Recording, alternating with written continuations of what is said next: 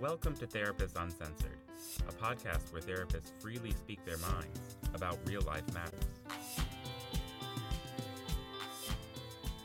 Welcome to Therapists Uncensored. This is part two of a conversation between Sue Marriott and Tracy Campbell on the very basics of attachment and secure relationships.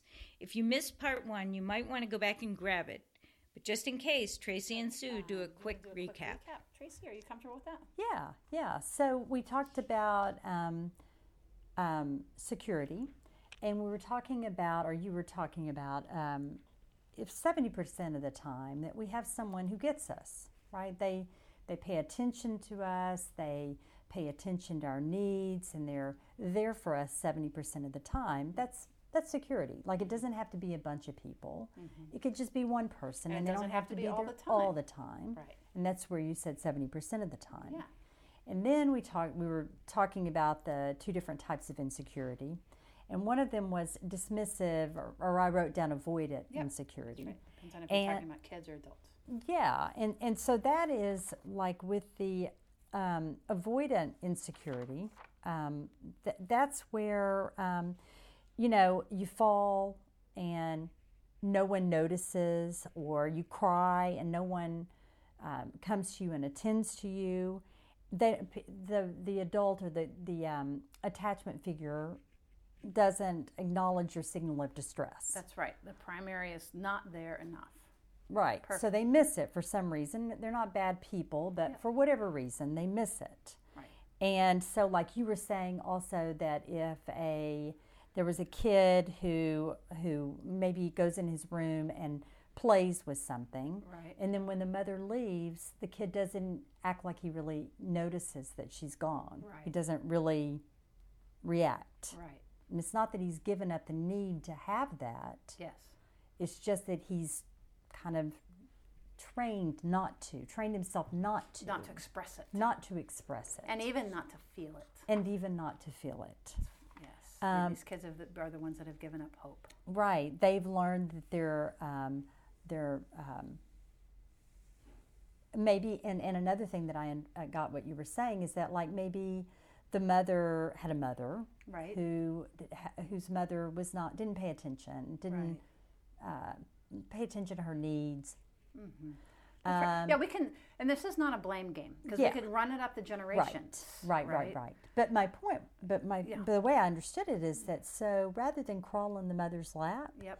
that that kid might like sit right next to the mother and play, but what might not even look at her, You're right. might not pretend like he like wants her attention, Right. like That's exactly right. okay, Because Um, one that they don't, the child will not even know as we as they grow up we know this that they don't recognize their vulnerability they don't recognize their needs they don't express their vulnerability and needs because they don't recognize it they're not denying them Mm-hmm. they don't feel them they learn to shut it off. it saved their life It saved their life. Right. absolutely it was adaptive to not feel and express their vulnerability and their needs Got it. Okay. And then the next insecurity, the second insecurity is preoccupied or anxious Yes. insecurity. And those are um, kids that couldn't be soothed, right that they would, their arousal is very high.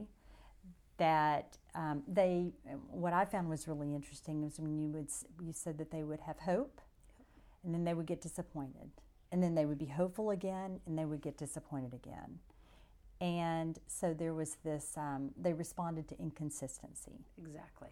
Um, so they and- can't they can't quite settle. Like the person is there for them but because they're not reliably there for them they can't relax into the mother's arms. They can't relax into the partner's arms because they feel like ah you just left so i better hang on and, and cling on uh, or i'm going to lose you.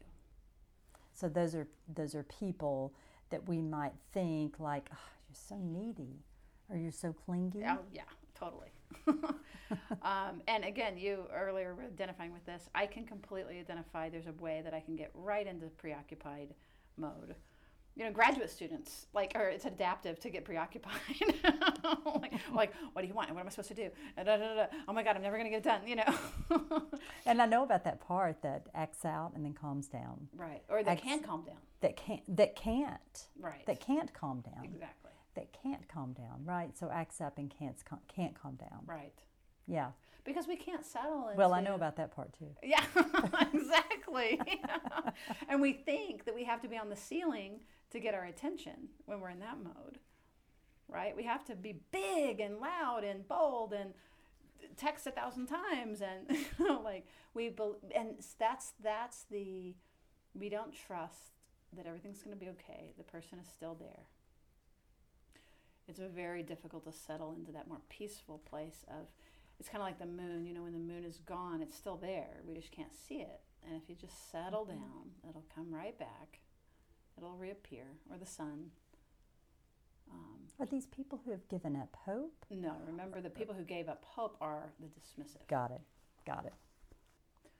so those dismissive folks that have given up hope that um, they don't know they've given up hope it's not like they're like i really want this but i'm not going to want it it's it's even before that it, it happens at a more primitive place than that so they don't even know they want it They don't even know they want they it. They don't know they want it at least not reliably and not consistently they don't know they want it And the and and the it is the attachment. the attachment, the primary, the relationship. So, yes, I want to be, I want you as my girlfriend, but when you're staring at me while I'm typing on my computer, I'm like, what are you doing? and I forget that I want it. Uh-huh. I feel intruded by you as you stare at me while I'm Can you say that in a different? That that feels really important. So um, these folks get in relationships, right? Um, and again, uh, us as we as these folks, as this is not just these The folks out dismissive. there. Yeah, when I'm in my dismissive mode, right? Like these are not what we talked about last time. They're not um, introverts or or anti even introverts aren't anti-relationship by any stretch. We're not anti-relationship. We want a relationship, but once we get in the relationship and somebody gets closer to us, our attachment system gets more activated, and literally, so I might be in my autonomic regulation system. What does that mean? It means I'm self soothing. I don't need anyone. I'm playing my Xbox, or I'm looking at social media, or I'm working on, or I'm at work. Because I get my goods from producing things, or from being productive, or from feeling efficient, right? It's not, it's not um, co-regulation. I don't. So you and I are together. I'm not going to be so much turning to you.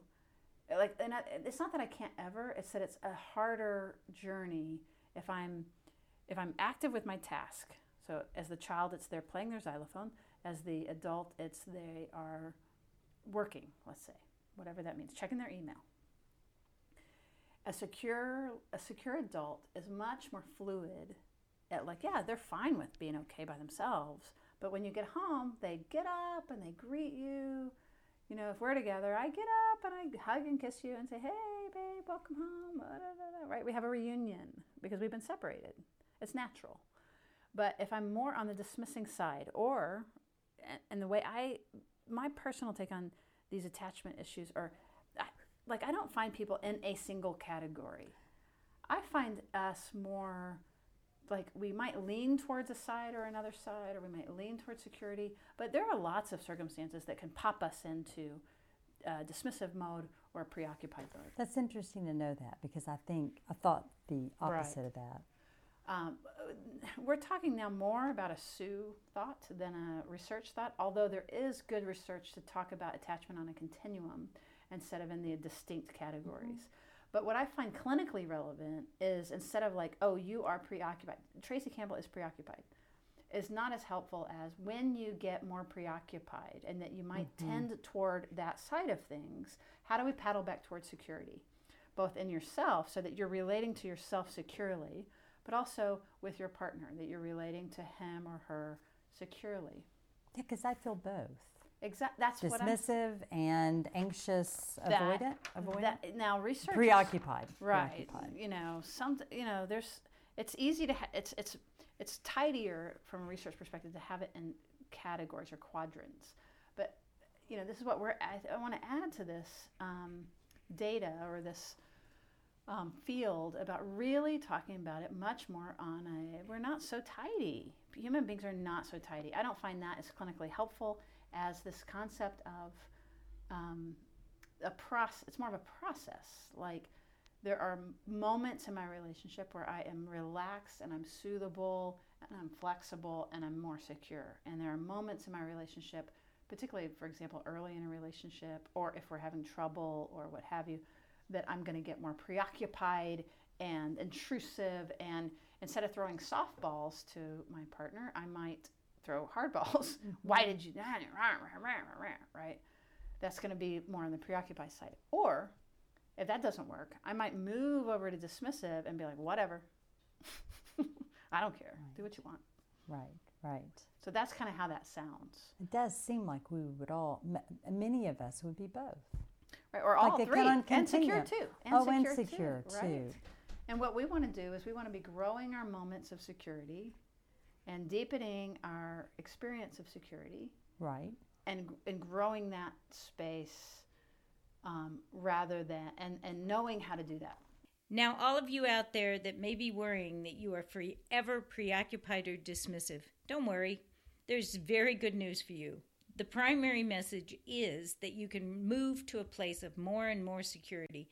And no matter where you come from, a part of you is already secure. We heal in relationships. So, so being uh, dismissive Right. and anxious or anxious, and also and also secure. See, I, Th- is that again, what the goal is? so, is to have all- no. So it's a way that I'm talking about it. Got it. So Tracy, like I, this is not Mary Ainsworth or anything like that. This isn't the the way. What I want to add is, um, I just think it's more helpful clinically when we're in the room with somebody or when we're with our own significant others or kids or parents.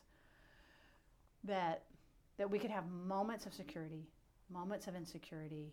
It would be helpful for us to know which side we're leaning towards because if we know which side we're leaning towards, we know what direction to paddle. We know where our north star is.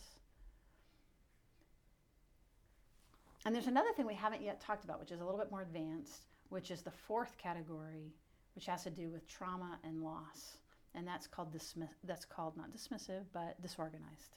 So remember earlier I talked about there was an organized, um, two organized systems of insecurity, Mm-hmm. right? They're secure, first of all. Most people are secure. Right. And then those that aren't secure, we've got um, preoccupied and dismissive. And it's just a way of organizing the world, typically. It doesn't mean we stay there, but our kind of our default, we're going to probably lean, if we're insecure, we're going to lean probably in one direction and we're going to lean in another direction typically, based on our attachment histories. Now, the. So, do we all have a part of us that is secure? Does everyone have a part that's secure? Do you know what I mean? Like, that's an interesting question. What I'm trying to propose is that because there, first of all, in the literature, yes, there's something called earned security. It doesn't matter what happened to you. It oh, matters you what. mentioned that at the beginning. Yes, it matters what you do with it. So, for example, if I'm on the dismissive side and I begin to learn about this and I know about it, and I can begin to have empathy for myself and I can begin to re- reconnect to my need for people and my uh, vulnerability and my expressiveness. Um, you know what's interesting? I don't move from dismissive to secure. You know what I do? I go from dismissive to preoccupied. I do too. Well, that's and back and forth. right, but it typically goes dismissive, preoccupied, secure. Dismissive, preoccupied. Right, because first there's no hope, uh-huh. and then maybe there's a little hope, but now I'm scared to death, so I'm going to cling like my life depends on it onto this person. So I go, I get preoccupied, which is why the dismissive doesn't want to deal with feelings because that's they're a big old mess. Why would you want to tap into that tsunami? But if you have enough support, you tap into the tsunami, you begin to feel your need and your vulnerability. There's no management of it. It's crazy. So that's why you get preoccupied. But if you keep going and you keep working, you can earn your way towards secure.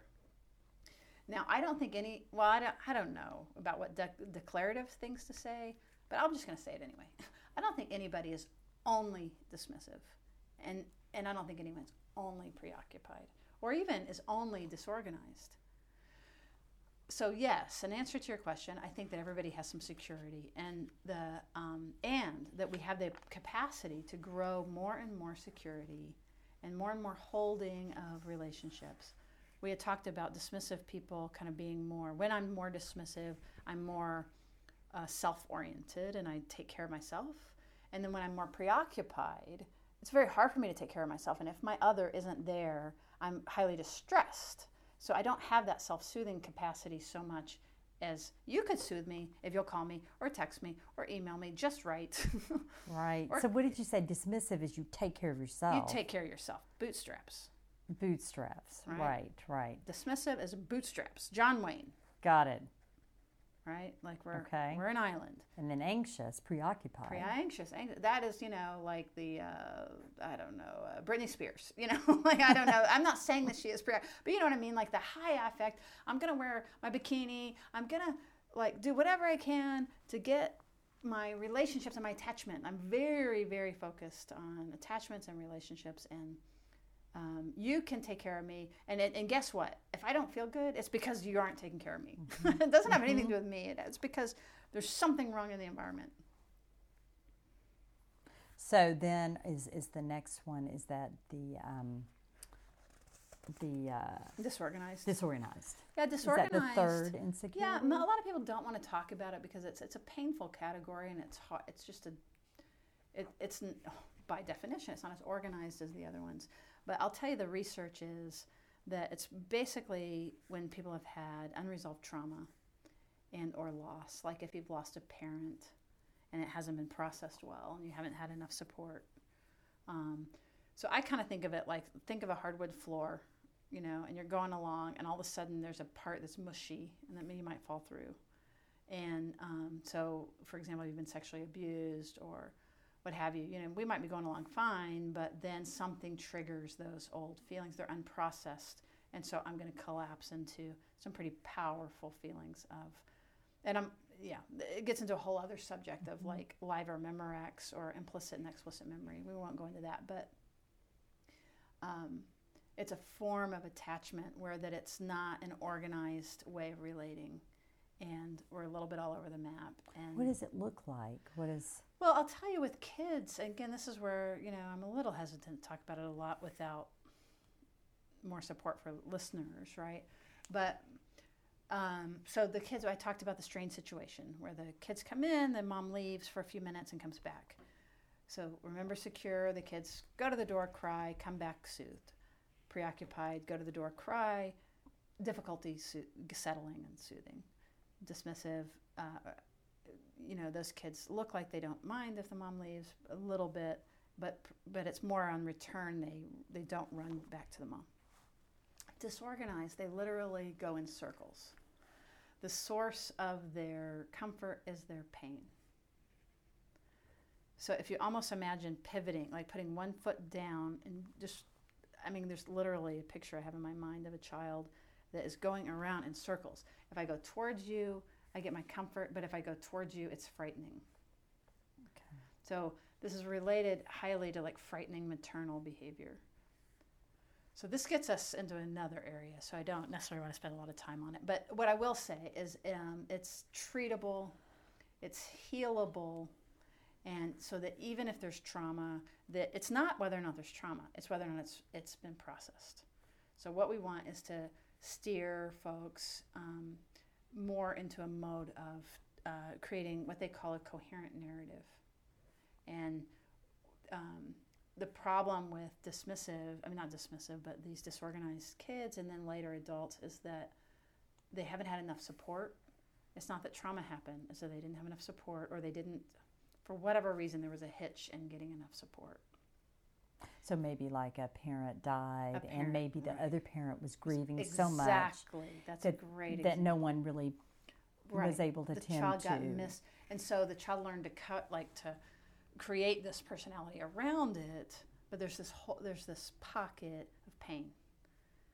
And so it's so it's not that there's pain, it's that it's still a pocket. So when you create a coherent narrative, you can say, you know, up until the age of six, things were this way. You know, it wasn't perfect, but um, we were able to talk through things and blah blah blah.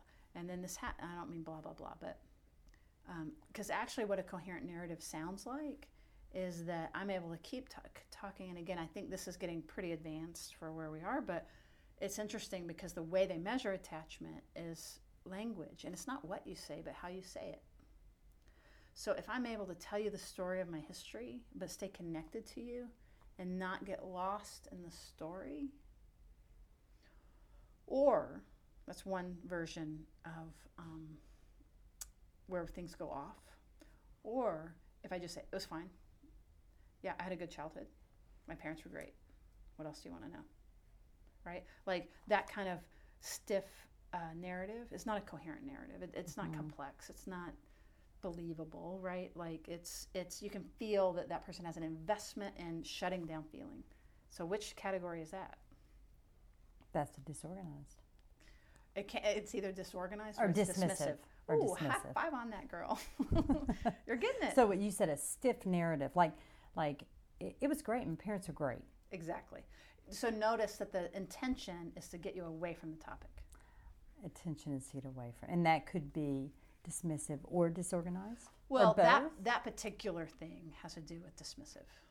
So anything to get away from. Right, because remember they're like, fine. What's the problem? I don't know why you call me so much. Right, right. So what you were saying is, you just said get anything to get away from the problem. Right. And and and that's where you were talking about the disorganized or the dismissive. I, I was mainly talking about dismissive. So, um, what's like. I'm having. I don't know why I'm having trouble. I, you know why I, you're having trouble getting the disorganized? Because it's disorganizing. Interesting. It, so do you think when true. you're like sometimes what I, I, feel like when I'm talking, like when I'm talking to a client and I feel myself get confused. Yes. And is that kind of a cue that maybe yes this is a disorganized insecurity? Absolutely. Is that how you would say it? Disorganized. Right. Insecurity? I mean, there is supposed to be such a thing. I think there is such a thing of having a secure base, but then having a disorganized attachment and that is probably more in the realm of loss. Mm-hmm. Like things are going pretty well, you have a traumatic loss, brother, so you know, close, like a, a traumatic loss that wasn't supported enough because probably of the impact of the loss, as you said. That's an example of like you could be secure, but then have this this, this loss. What about a move? Mm. Like like a like a move where you're so heartbroken because you you're leaving your friends and your parents are like, oh, you know, they're not tending I, to. I think it's less about the event and more about your experience of the event. I think some kids can move and bounce, and other kids you move and you've taken their secure. You know, like it just it really I think depends. And again, kids with a secure history are much more malleable. Resilient, yeah, like they they'll make friends easily. They'll adapt. Um, but if we've got a little hitches move, you know, already, and we have a very very best friend, you know, and then we get ripped away from them, and then we have trouble making new friends. Mm-hmm. That's going to be a very different experience. So I think it's much less about the external as it is about our representations of the world and our models of is the world safe? Is it not safe? Which takes us back to security, and that we mm-hmm. want to build security, and that the part of the brain and the mind that operates with security, it's our heart and our prefrontal, it's our best part of our brain, it's the prefrontal cortex. And secure relationships promote the feeling of um, predictability and reliability, and I can trust my mind and I can trust myself. Mm-hmm. Um, and so that's kind of where I want to keep moving towards is no matter what's happened to you, it's possible to create secure attachments and relationships with yourself and with your primary people around you. You don't have to be in a primary romantic relationship, but most of us need um, a person that we feel special to. That makes sense. So, thank you very much, Tracy Campbell. We're going to continue conversations like this on Therapists Uncensored and really help try to get the word out about this super, I think. Was it valuable to you? It was incredibly valuable. I mean, really, this I feel so much more clear on this. Awesome. It's very helpful. So there you have it. Hopefully, this better understanding of attachment and insecurities can help you begin to grow security in yourself and your relationships. Come back for more episodes of Therapists Uncensored to continue this conversation and others. Check us out at therapistuncensored.com for show notes, more episodes, blogs, and more. Also, as always, please share and subscribe to our podcast. And to really help us out, leave comments or ratings for us so we know how we're doing. Until next time. Therapists Uncensored is Ann Kelly, Patty Olwell, and Sue Marriott. Cameron Lindsay edits the show.